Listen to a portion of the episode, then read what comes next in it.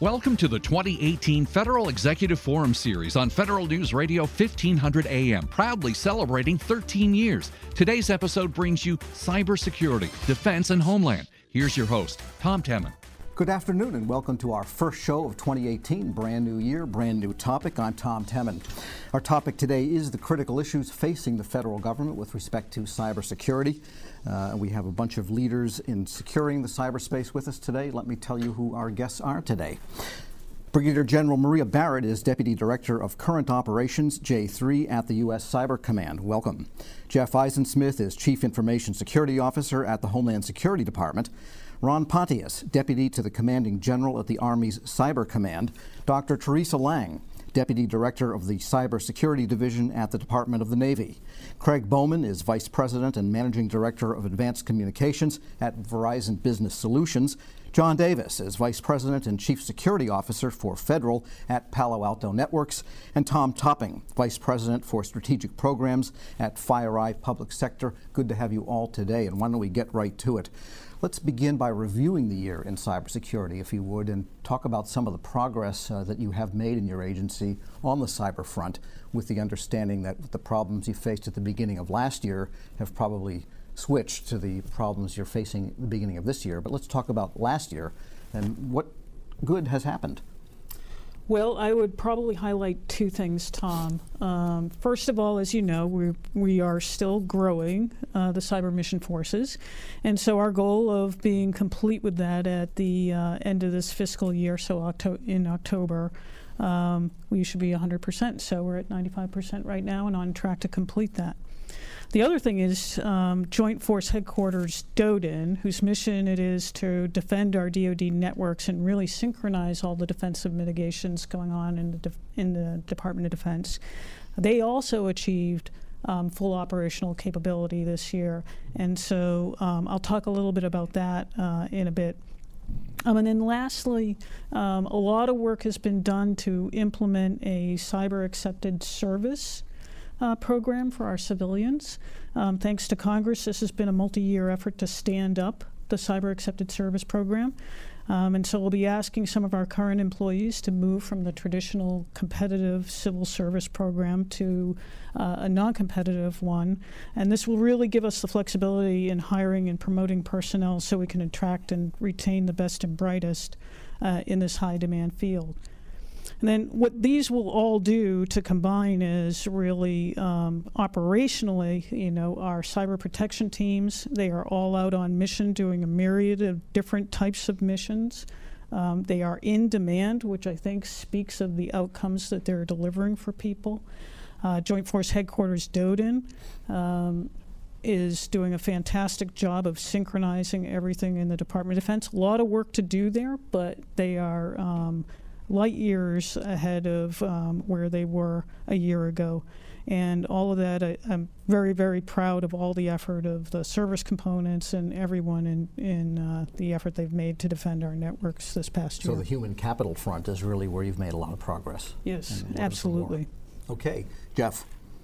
Um, so I'd say perhaps the biggest challenge I've f- faced in years has always been that, that the DHS was stood up in 2002 and was pulled from a bunch of different departments and agencies and coddled together, trying to get that to one single mission focus, trying to get to one common cybersecurity operational picture. It's been a big challenge uh, because I had a cornucopia of security tools across all those agencies. And what didn't I want? A cornucopia of security tools for all those agencies.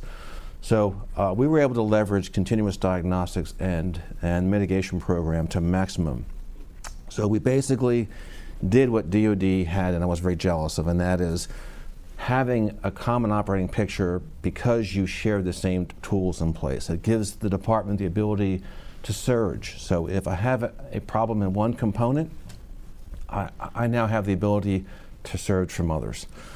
Um, that combined with all the metrics that come with that, and using that in the intrusion defense chain. So Lockheed Martin came up with a cyber kill chain. It's, this is basically the, the, the DHS version. So last year, um, the IDC came to fruition at the enterprise level. We were able to gather a lot of incredible metrics, which helps us do innovative things like really good business cases for investment that show this is an area that's historically been weak and we need to make the investment. So, really powerful. All right. So winnowing down those tools and getting better use out of them by sharing them across the components uh, really is a you call that an increase in efficiency for for dealing with cyber so threats. It is efficient. It's also very cost effective, um, and be, being able to leverage the enterprise license agreements, getting to a place where we're acting more like a department than a, a loosely configured confederation of agencies was really big. Okay. Ron Pontius of the Army. Yes. So 2017, I think, is has been a really significant year. You can really look at. Uh, we've made tremendous progress in many ways, uh, but when you uh, balance that against the dynamic changing nature of technology and the ever evolving threat, uh, you can say uh, what's the relative there. But I'd just like to highlight on the progress three technology areas and three people areas. On the technology area, the Army is continuing to drive on its network modernization and improving the network posture uh, for improving mission effectiveness, enhancing cybersecurity, and hopefully do it more efficiently particularly the joint regional security stacks to be able to give us a better defensive posture as we do a defense in depth of our, our networks, our data, and our systems. Additionally, we've rolled out um, some new technology with endpoint management so we can actually see uh, all of our endpoints and understand their configuration, their patching status. We're well on the way on our unclassified networks, and we're continuing to work that on our, on our classified. And, and, and lastly, the Army, in direction with the Secretary of Defense, is pushing hard on upgrading all the Windows endpoints to be Windows 10. And we're approximately 80% of the way there as we closed out um, uh, 2017 to meet the mandate of being there by March 2018. On the people side, uh, really significant progress on standing up the cyber school at Fort Gordon, Georgia, with our Cyber Center of Excellence, where we're now providing really relevant, uh, near term training for our, our cyber operators, both military and civilian. Additionally, enhancements in the signal school on the normal operators of our networks, the signal corps officers. The second thing is, um, as we all know, it's a, it's a real competition for talent. So uh, the authority we have when we find high quality people on civilian side that we can do direct hire authority and bring them on board very quickly. We really appreciate that authority that, that Congress and the larger Office Personnel Management given us.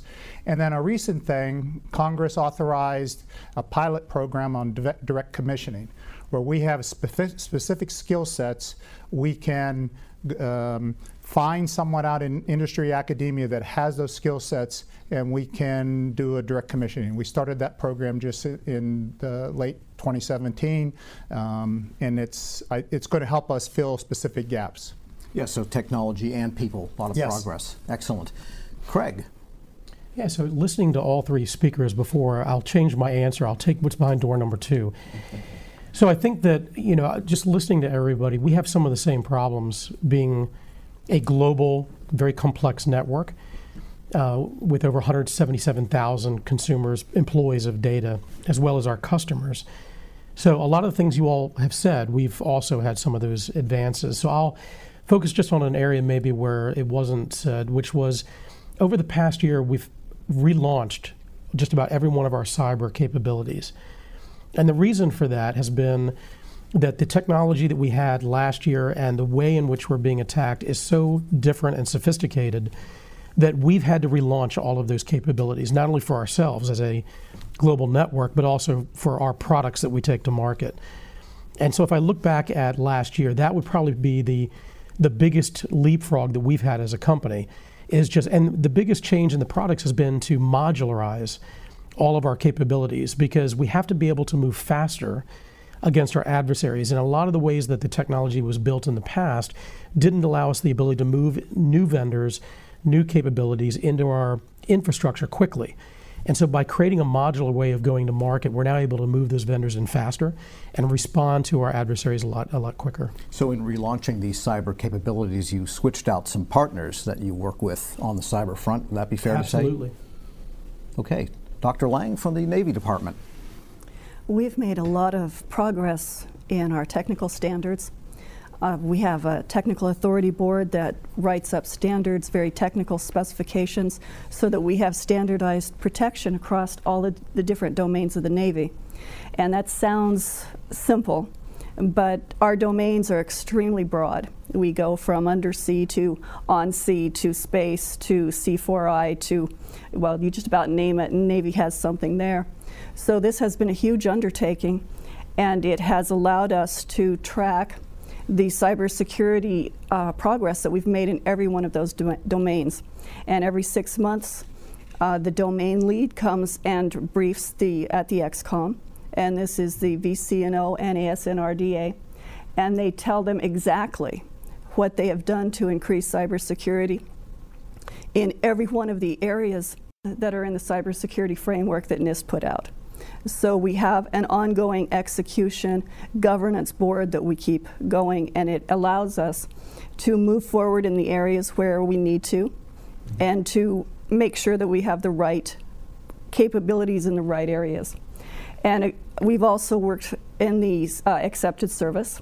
We're working to recode all of our billets and make sure that the people that need extra training get it. One of the other things that we've done introduced the uh, concept of an, an enhanced user, and this is someone who doesn't need all of the cybersecurity training for their job, but they do need a higher level than the average user. So we're adding that into our coding of the billets to make sure that everyone gets exactly what they need. Okay, we'll move to uh, John Davis from Palo Alto Networks. Yeah, thanks, Tom. Like uh, some of the others, I'd like to talk very briefly about the three categories of people, processes, and technology. So, on the people front, and most of these are nonprofit activities for the, for the company. We partnered uh, last year with the Girl Scouts to create 18 cybersecurity badges to increase diversity in the workforce and in, uh, introduce uh, science, technology, engineering, and math uh, to the, uh, uh, the girl population between K through 12. The first series of those badges will be coming out uh, next fall.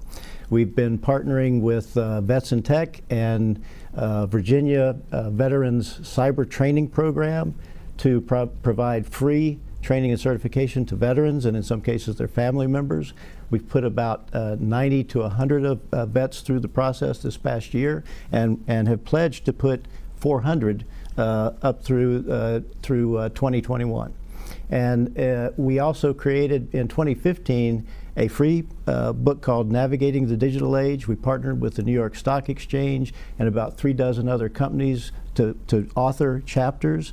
Uh, last year, we started the process for creating version two of navigating the digital age. And the target audience for this are board and C suite level leaders who need to understand what's going on in the cybersecurity environment. Uh, for process, probably the biggest thing that happened was uh, we're one of the founding members of the Cyber Threat Alliance. This is about uh, 16 to 18 uh, cybersecurity companies, all competitors, that have agreed to share cyber threat intelligence.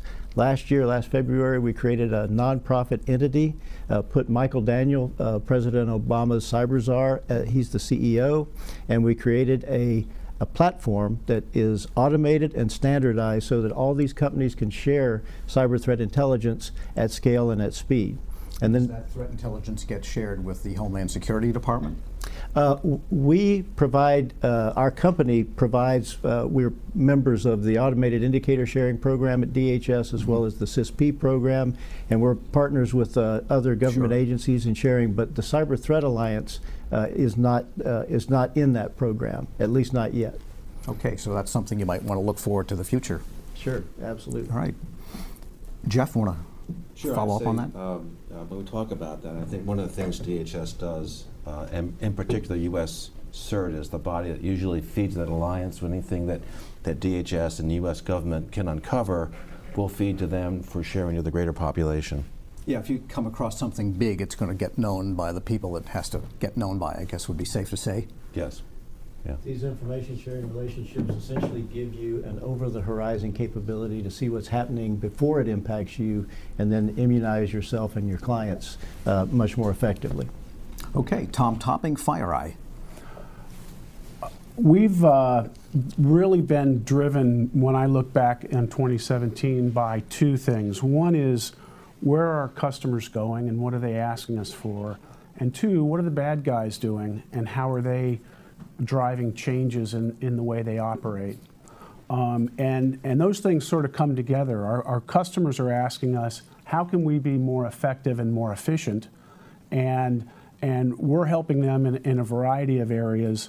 Uh, uh, the obvious ones are cloud. So we've made a lot of our technology available on, on virtual appliances. Uh, we're working in SOC operations. Uh, there's a real challenge both at FireEye and uh, across the industry with respect to uh, capabilities. So, uh, driving a, a, lot of automation, uh, integrating intelligence, you know, en- enabling uh, all the team members to participate effectively in the fight. and and the last is is endpoint. we've invested a lot in endpoint technology so that the same tool, and, this is just an example of, of integration and automation, but the same tool can do everything from endpoint AV all the way over to uh, defensive cyber operations and incident response. So, so it, we've been working that balance of how are the bad guys changing what they do, and then what are our, our customers asking us for. Uh, uh another example is we've seen a, a, pretty dramatic decrease in the amount of malware that the bad guys are using. They're, they're stealing credentials and they're moving around a network without any malicious software at all. So tools have to evolve to be able to detect those methods and, and techniques that the bad guys are using. So staying on top of all of that is, is, is, uh, is where we're focused. All right, a lot of the leadership has made a lot of progress on the human capital and the technology front, and we've heard about this both at the endpoint level and at the network level. So uh, I guess we should feel good about what's happened in the past year. and we're going to move on now to uh, we're going to move on now. We're going to move on now to some of the cybersecurity priorities that you have for the coming year. Uh, we're almost at a break, so we'll get as far as we can and we'll take up that question after the break. But once again, uh, Brigadier General Maria Barrett, U.S. Army Cyber Command, tell us what your priorities are coming up. So I, I talked in the last segment about um, achieving full operational capability. So what happens after that? So we move on to sustaining and actually really looking at the readiness of our, our teams. Um, so I would say full operational capability um, was a organizational construct to measure the build and how well we were doing, and readiness will really be about how well prepared we are to do the mission. It's more complex, but I really feel it's a better measure of the operational status, and it'll give us better indicators of of areas where we might need to focus attention on and really fine tune uh, those teams. The second priority, I would say, um, where it deals with cybersecurity is hey, this is not just about defending our networks, but it's also about defending our weapon systems, our platforms, and the data as well. And this is a fundamental culture shift from what we've been doing for years. Uh, we need to treat our networks as weapon systems. And all personnel are active participants in this process, and they can be held accountable. I think we really need to say to ourselves it is no longer acceptable not to patch your systems, not to update your software, um, and, and it's not okay to fail a cybersecurity inspection. There are consequences to these actions um, especially how networked we are. Uh, it just it's not okay for one for Jeff here to fail and us to succeed because we're interconnected. And then the third um, area is just improving integration on every front. Um, whether we're talking about our integration uh, with our partners in industry and academia, whether we're talking about integration from a mission standpoint, from defensive cyber operations and defending the DoDIN, uh, integrating the National Guard and the reserves. Um, across all fronts, integration will be a key piece. And this is really going to be critical to increasing our decision speed and operational agility across the enterprise. Everybody benefits from increased integration. All right, that's a good place to take a break on. You are listening to the Federal Executive Forum here on Federal News Radio 1500 AM and federalnewsradio.com. If you work at a federal agency, you face the threat of a cyber attack from adversaries every day. Yet the future of cyber assurance will be fought on the global backbone of network providers, not just at your firewall. Let Verizon be your trusted ally on the security battlefront. Verizon's cybersecurity services use insight and experience from managing our extensive global networks to help you cost effectively detect, prevent, and respond to future attacks. Go to VerizonEnterprise.com slash federal for more information. Need to improve your time to prevent never before seen threats? Automation is the key. With a rich U.S. government heritage, Palo Alto Networks understands the needs of its U.S. government customers. The federal government wants the fastest threat prevention, network to endpoint, cloud, and SaaS environments. Come to Palo Alto Networks to get that prevention in as little as five minutes from the time a new threat is seen anywhere. For more on Palo Alto Networks Public Sector LLC, visit federalnewsradio.com and search Palo Alto Networks. FireEye is changing the way government agencies defend against a new breed of cyber criminals. As today's threat landscape grows ever more complex, defending federal government agencies becomes increasingly challenging. FireEye combines world class technology with an unrivaled global intelligence network and an expert team of cybersecurity consultants. FireEye helps government agencies find and stop advanced attacks that other security technologies can't even see, let alone stop. To learn more, visit fireeye.com. That's F I R E E Y E.com. Welcome back to the Federal Executive Forum here on Federal News Radio 1500 AM and federalnewsradio.com. I'm your host, Tom Temin. My guests today are Brigadier General Maria Barrett of the U.S. Uh, Army Cyber Command. Jeff Eisensmith is with Homeland Security as the Chief Information Security Officer. Ron Pontius with the Army Cyber Command. Dr. Teresa Lang with the Department of the Navy. Craig Bowman with Verizon Business Solutions, John Davis with Palo Alto Networks, and Tom Topping with FireEye Public Sector. And before the break, we were talking about priorities that the different agencies and vendors have for the coming year. And let's get to our next guest, uh, Jeff Eisen, Eisensmith of DHS.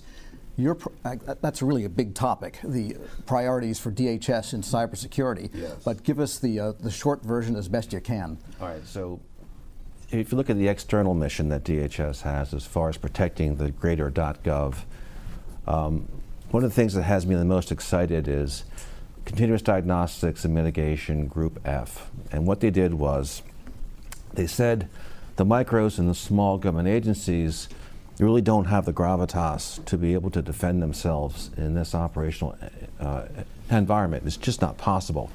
You see the big boys at this table here, and you understand this is a this is a heavyweight fight, right? And, and so uh, Group F is a cloud-based solution where DHS is able to offer um, a good set of strong defenses to the smalls and micros grouped together under that flag. I think that's going to be a big one for us. So, in so doing, you are really offering them a shared service, if you will. Yes, this is exactly what this is.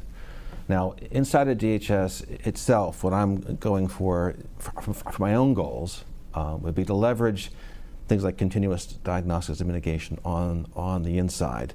When I took um, the helm five years ago, uh, people would tell me their scores and cyber scores on a piece of paper, which I found wholly unsatisfactory. So um, we always demanded everything had to come in scans. But when you get scan data from a lot of different uh, types of scanners, the data doesn't have fidelity. It doesn't have that granularity you need to be able to really understand what the environment looks like and where you need to make investments when your threat posture is someplace where you need to really kind of ratchet things up. And so CDM is going to get me to that, to that place. Um, the dashboard will give me all the things I want. So for instance, at my level, I'll be able to see how the overall mission is going. At a system owner's level, they'll know whether their resources are being, being expended correctly. And the beauty of it is, when the information system security officer, he or she walks in that morning, there'll be a screen up that says, these are the five things you're going to prosecute the goodness today, because they're right out in front. Right? That's invaluable. Yeah, because that idea of finding and patching is easy to say. It's really hard to do on a regular basis at scale of something like DHS, isn't it? Sure. So this is going to give you the ability where where that person will get a view of everything that's in their domain. So patching is one thing, but hey, where did these two boxes go? They were here yesterday, and what the heck is that thing? I don't know what that is. I'm going to go find it. Right. That's the level that really is actionable. Okay. Ron Pontius, Army, priorities Yeah, so for the coming year. For 20 for 2018, we're as I mentioned earlier, 2017, we're continued driving on our network modernization, our endpoint management uh, solutions, uh, our Windows 10 migrations, uh, those actions. But it really uh, built on one thing Craig said. What we're really finding is we have a proliferation of tools, and Jeff talked about it also.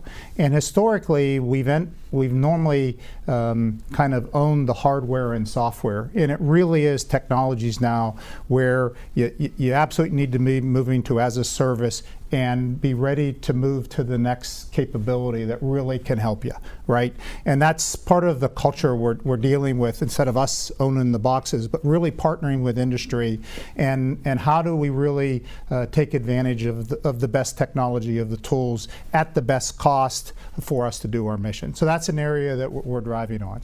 And then another area is really understanding our environment. And that's what we call cyber analytics. It's really leveraging the work we've done in the last couple of years with uh, big data analytics. And, and that is because we have lots and lots of data, uh, but it isn't necessarily being consumed in a way to really understand what is normal behavior versus what's anomalous behavior. So like what Tom talked about, yes, it's absolutely, it's, it's about stolen credentials in many ways. And they look like authorized users, but maybe they're, the behavior they're doing is different. And so what we're really driving on is what we call cyber analytics, and that's a that's a major priority for 2018. and that's a big data integration effort also to get those analytics that, that are useful. Yes. Okay, and uh, I was going to say too that with respect to looking for tools as a service, in many ways, the department and DoD generally is shifting from cloud as the cybersecurity threat to cloud as an enabler of better cybersecurity. Absolutely. All right, Craig Bowman, Verizon. Yeah, so there are parts of each one of those, you know, all three answers so far that we have the same, right? Because we're very similar in, in complexity and size. There are elements that are the same. I think that if I were to summarize what I've heard and what we're experiencing is that our priority is going to be on speed. So the the data breach investigation report, if you look at the research that we've been collecting, it basically speaks to the time to detect is not is not improving. The time to remediate is not improving um, across the board, across the industry. The time to exfil data, unfortunately, is getting faster. That but once somebody gets in, they're exfilling faster. And so when I talked about modularization of the products, that's about reacting faster to the market.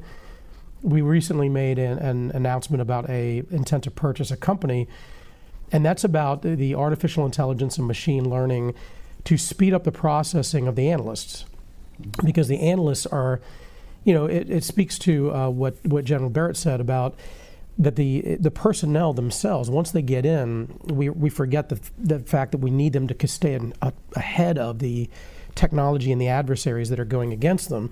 But they spend all their time in the day-to-day operating that they can't they can't necessarily do that. So by automating and speeding up sort of the the analysis of what those analysts are doing it frees them up to focus on more complex issues and what Jeff said is actually something we're spending a lot of our effort on, which is, and again, it's to increase speed, is to know the fidelity of the way in which we rank our risk in any particular area, whether it be a partner um, or whether it be our own network, so that we can react faster to the things that need to be reacted to, as opposed to treating everything as the same kind of threat. Yeah, so it's easy to prioritize risks. It's hard to prioritize them in the correct order, in other words. Correct. Got it. Okay. Dr. Lang from the Navy Department. I think one of the most important things we're going to be looking at this year is how to make sure that we're building resilience into every one of our systems. Because with the adversaries that we have, they are s- skilled and it's safer and tr- more true just to just to make sure that we are assuming they're in the network. So we have to make sure that our systems can fight through a cyber contested environment. So resilience is a huge thing for us. Secondly, making sure that we're executing to our cyber security plans in each domain. The end goal of that is to reduce the attack surface of the Navy writ large. Uh, we're also working on RMF acceleration, and so far, for the first three steps, we've been able to risk management framework, Got it. Okay. Making sure that all of our systems meet specific criteria for security, And we have been able to cut um, the timeline for the first three steps by 94% so far. So we are looking at increasing that this year. And does all of this effort also extend to the unmanned and autonomous systems that the Navy is increasingly deploying? Cybersecurity has to go across all domains, whether it's a control system, a weapon system, or a business system. So this cybersecurity is done differently depending on what kind of system it is, but it has to cover everything. Okay, John Davis, what are the priorities for the coming year at Palo Alto? In a word, cloud. Uh, and we've talked about this a little bit before, but every government agency is, e is either moving to the cloud or trying to figure out how to get there as quickly as possible. And because it's, it's more efficient, it's more effective, and if done correctly, we're finding that it's even more secure. And uh, from our perspective, there are three different uh, aspects of this. One, uh, security of the cloud. That's a cloud service provider responsibility, and they're getting very, very good at that these days. Uh, number two, security in the cloud. And this is a shared responsibility between the cloud service provider and the organization. Uh, with things like SaaS applications, you, an organization is still responsible for securing their data, even though the application and the infrastructure are secured by another party. So coordination between part, all parties involved with security in the cloud is, is, critical. And then finally, security from the cloud. Companies like mine are sitting on a tremendous amount, uh, petabytes of, of uh, threat telemetry indicators of compromise. And the ability to leverage our uh, insight and automate the ability to see a threat, quickly discover a threat through suspicious behavior, render a decision, and then automate the, the push of security controls out to our client base from the cloud is, uh, is, is our model for keeping up with a very highly automated threat. Sure, I guess, and for agencies in the cloud and using the cloud, I guess the the number of instances of virtualized machines that they have all over the place, including networks and other resources besides applications that are increasingly being virtualized. Does that increase the complexity of tracking of uh, the threats that might be occurring in to the same piece of property that's replicated in various geographical areas?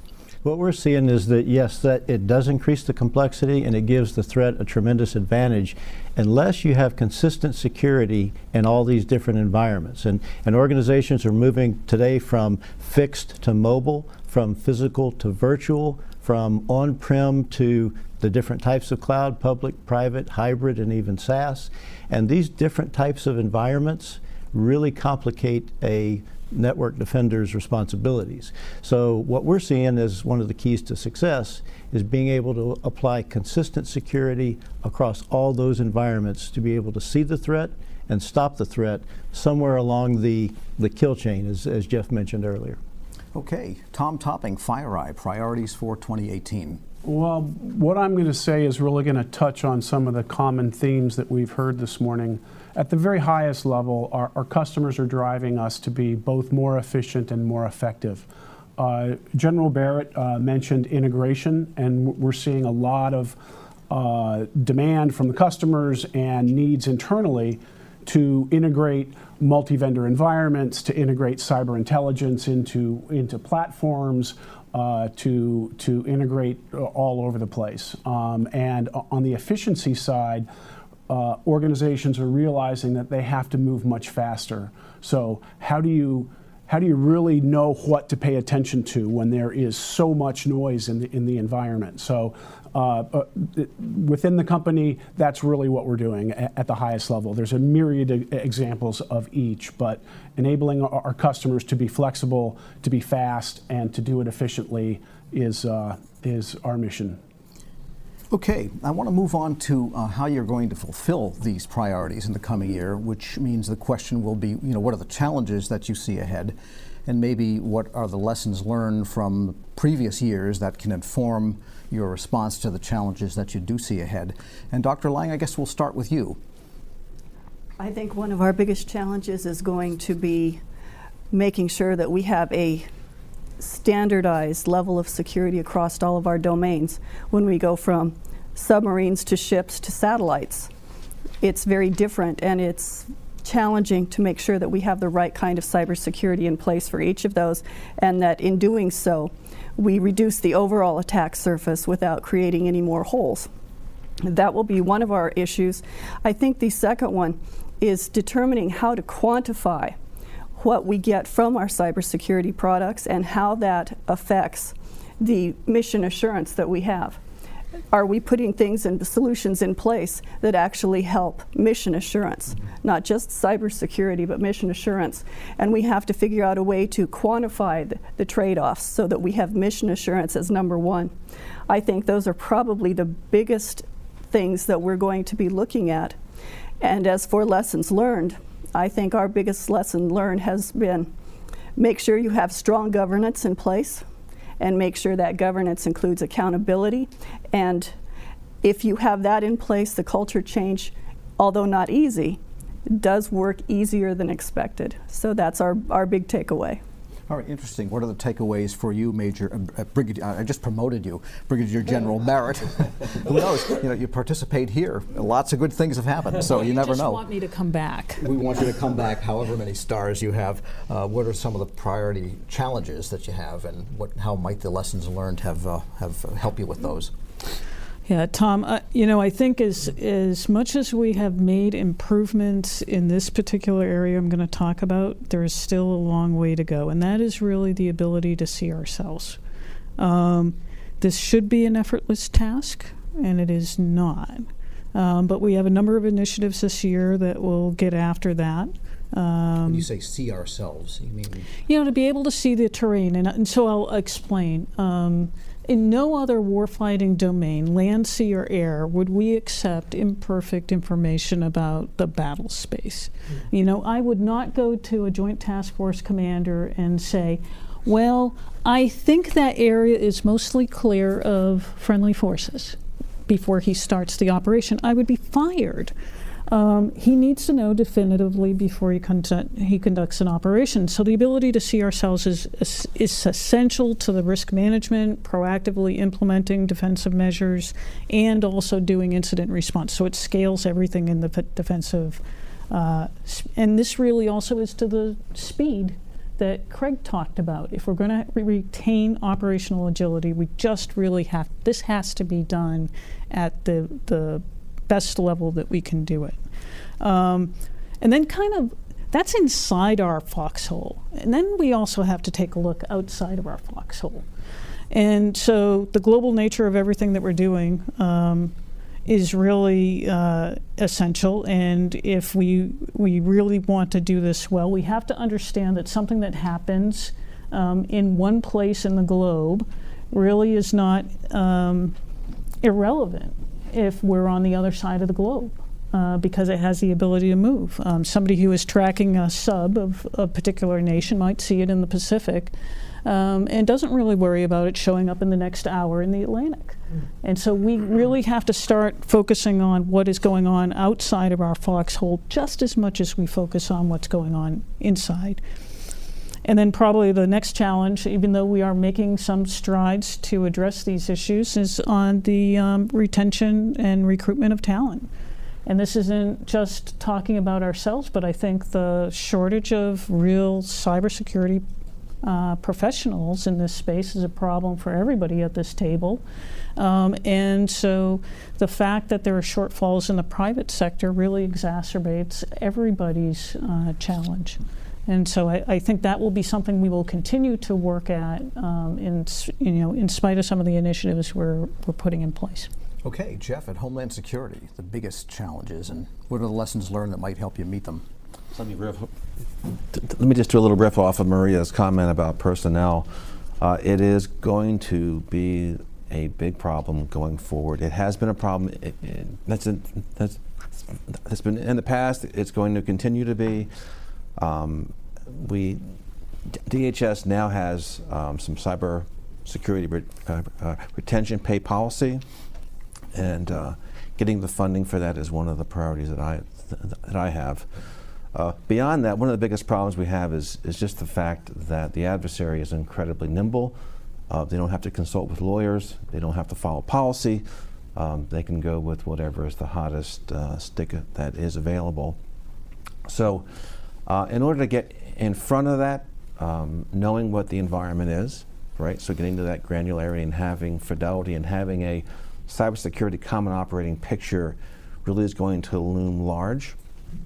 Uh, so, for me, the plan this year, as it was last year, is to continue the deployment of CDM within within the department.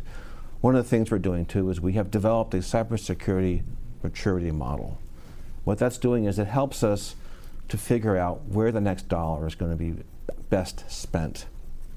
Uh, and when you take metrics like from the kill chain, where you identify these are what the advanced adversaries are doing, and you thread that through that maturity model, you're able to do very targeted investment um, to, to, to, make your defenses a lot more robust.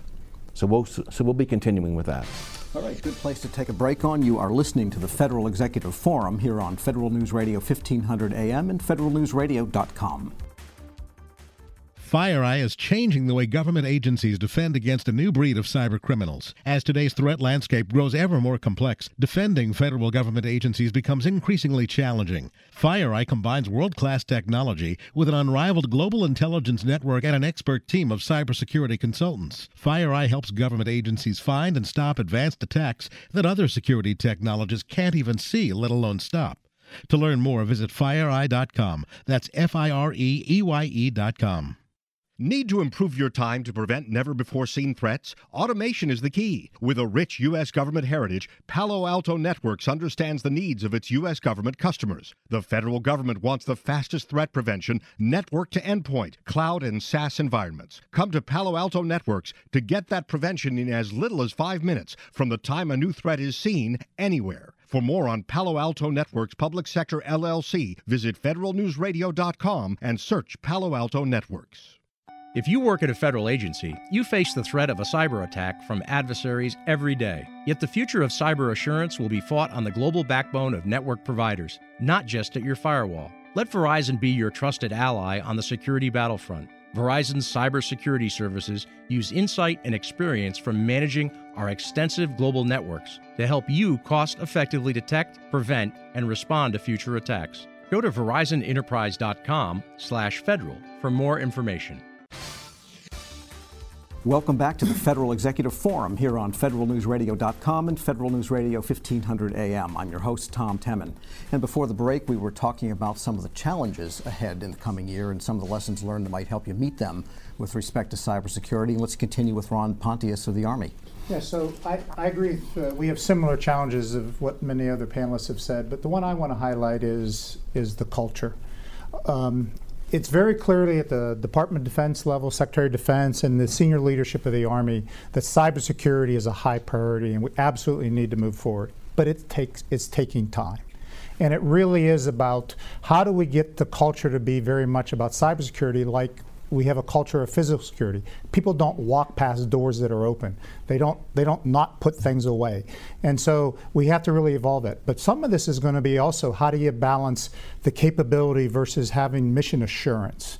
And that's a discussion. There's going to be some trade-offs. You can't have everything, but things need to work and I need to have I need to have confidence it's going to be there uh, when it's under attack. So the whole thing is the evolution, continued evolution of the culture. And again, we have tremendous uh, direction and support from the Army leadership, but that will take time.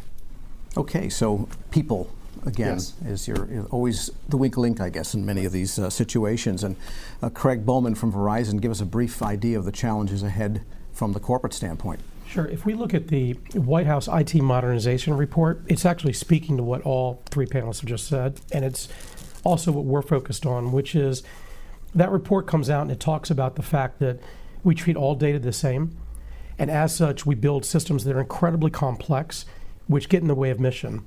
And so it's trying to find a way to say, hey, can we look at data differently? Can we look at high value assets? Can we build systems that are modular enough to allow us to have cybersecurity in a way that will increase speed of mission? Um, and what General Barrett said about the global nature of data, we have the same we have the same concerns as a global network.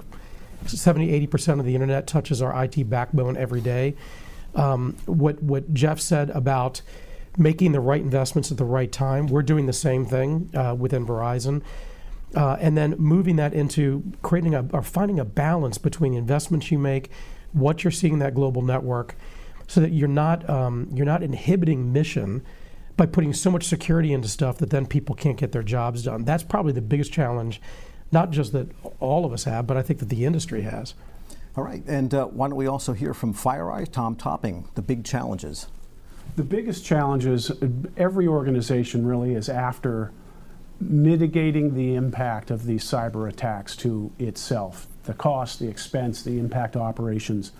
And the hardest problems are figuring out what's going on and what to do about it at the very highest level. So situational awareness. Situational awareness. So uh, on the what's going on side, it might be tactical, like who's attacking me now and what are they after, um, or of the million alerts, what do I pay attention to? On the more strategic side, it's who are the global threat actors and what motivates them and uh, FireEye works hard on that uh, as well. You know, uh, uh I'll reference back to the 2013 Mandiant APT1 report. You know, working at the strategic level with respect to, to, to what's happening in the world.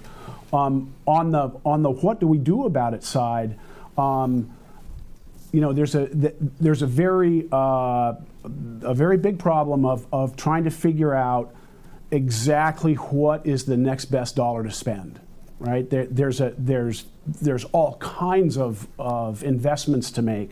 So one of the things that, that we do is we help our customer organizations um, understand uh, risk and and understand uh, risk mitigation strategies, and that's a that's a very strategic thing that that we're doing on the Mandiant consulting side. So so both of those, the the what's going on and the what do we do about it, have a range of uh, uh, tactical to s- strategic stuff. And so risk the, mitigation is a dynamic process that you have to constantly revisit depending on the current threat situation and evolution of, uh, of the tools.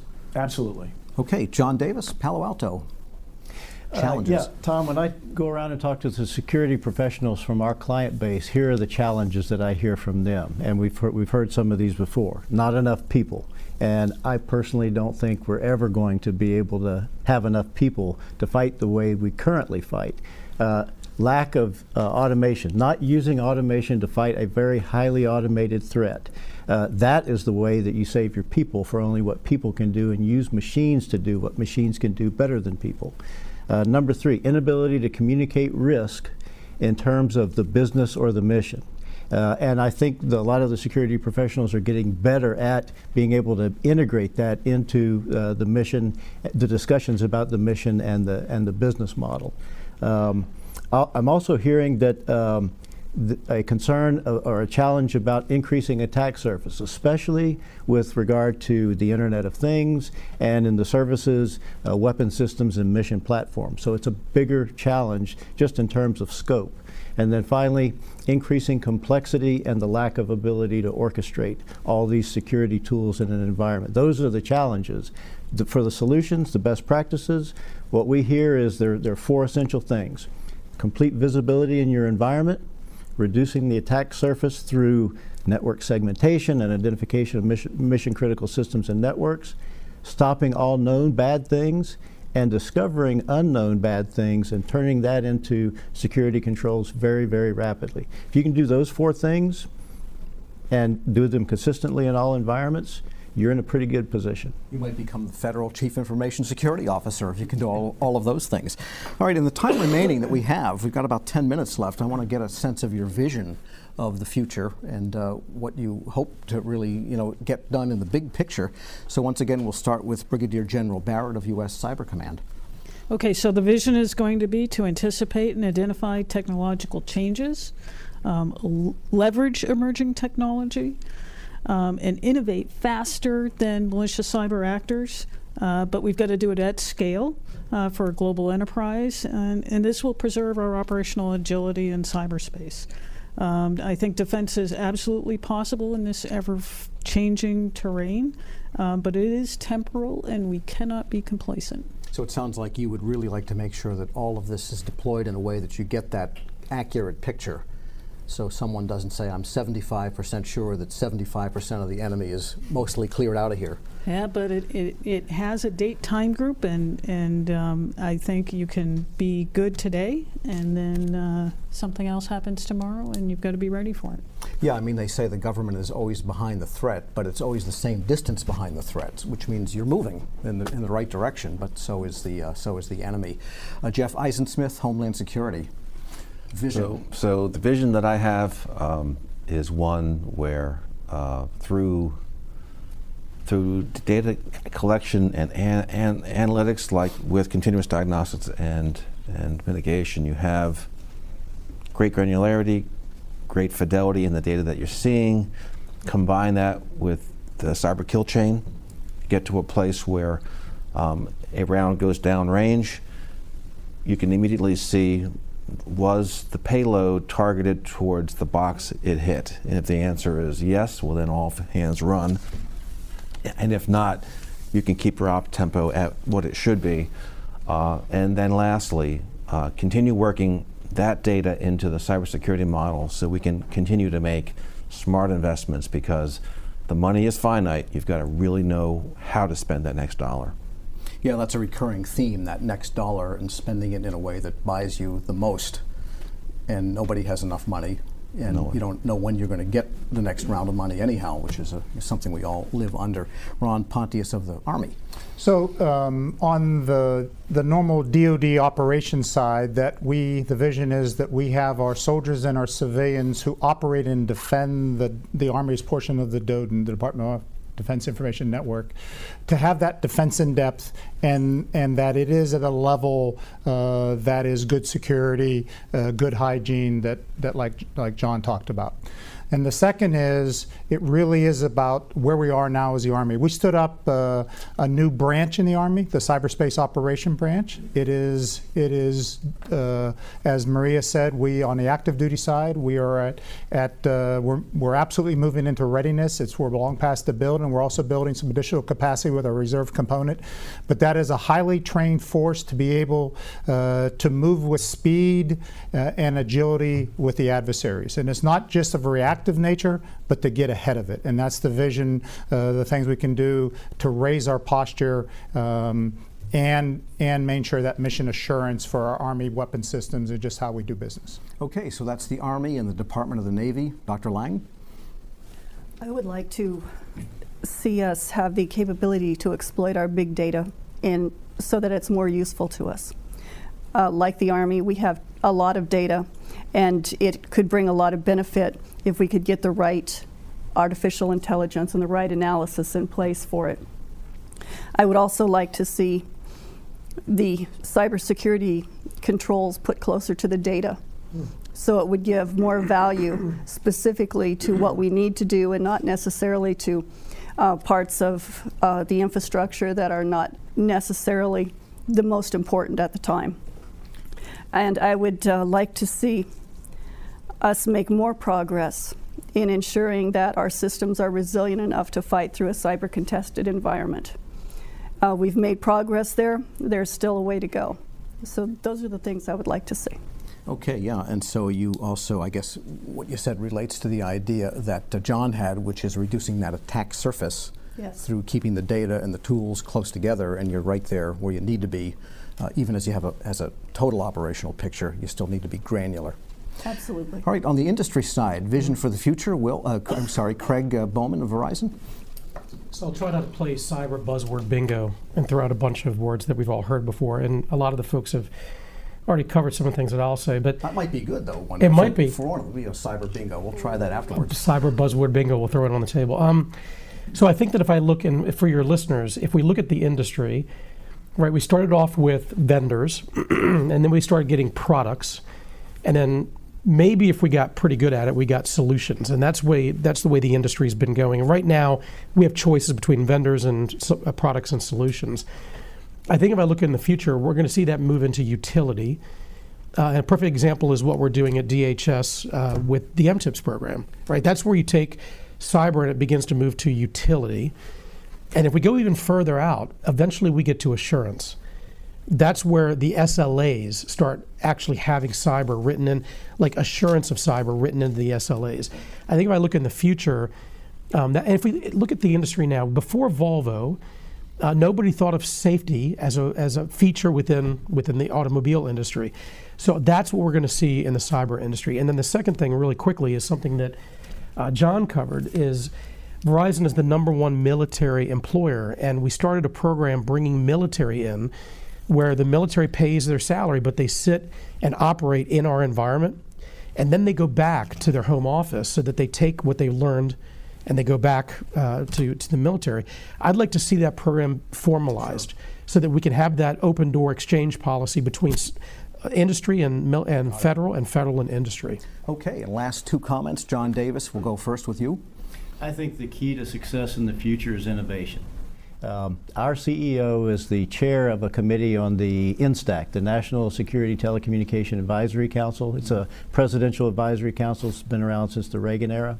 And he's in charge of a White House approved effort that's called the Cybersecurity Moonshot.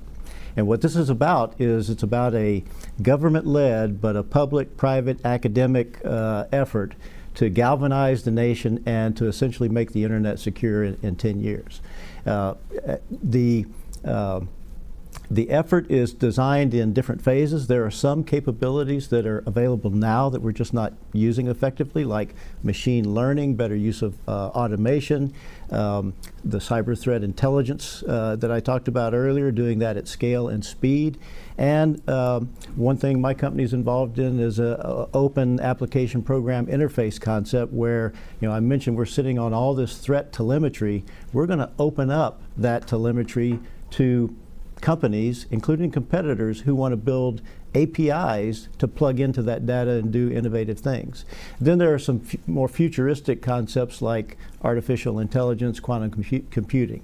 So this is an effort that I think is, is really about changing our current approach, which is incremental change, where we're not keeping up with the threat, to where we're really jumping out and, and getting ahead of the threat uh, within the next 10 years. Okay, Tom Topping, you get the final word. I'm very optimistic about the future.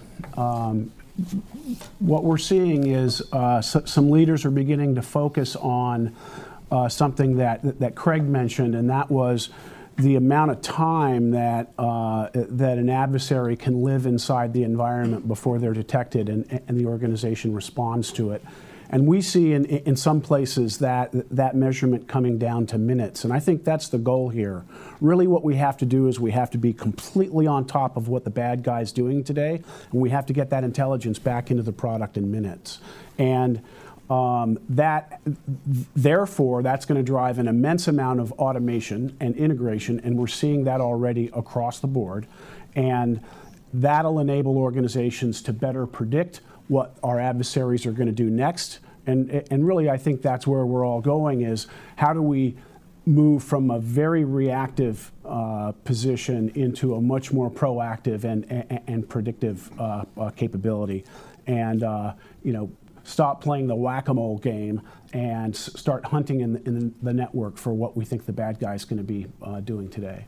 All right. Well, thank you all very much for some great input. I guess what we've learned is that situational awareness, speed of response, speed of mitigation, and also being able to respond in a granular and fine grained way to the lowered attack surface that we hope to accomplish are really key priorities for the coming year. Also, the application of the data that we're getting from our networks much more uh, with much more adroitness. Also, the application of machine learning uh, could be one of the innovations that will help us get in front of the enemy once and for all and stay there when it comes to cybersecurity. I want to thank you all very much for a great discussion. You're listening to the Federal Executive Forum, federalnewsradio.com and Federal News Radio 1500 AM. Thank you for listening to the 2018 Federal Executive Forum series on Federal News Radio 1500 AM, proudly celebrating 13 years. This show was produced by the Trezza Media Group. If you missed any portion of the show, you can listen to it in its entirety and on demand demand at federalnewsradio.com.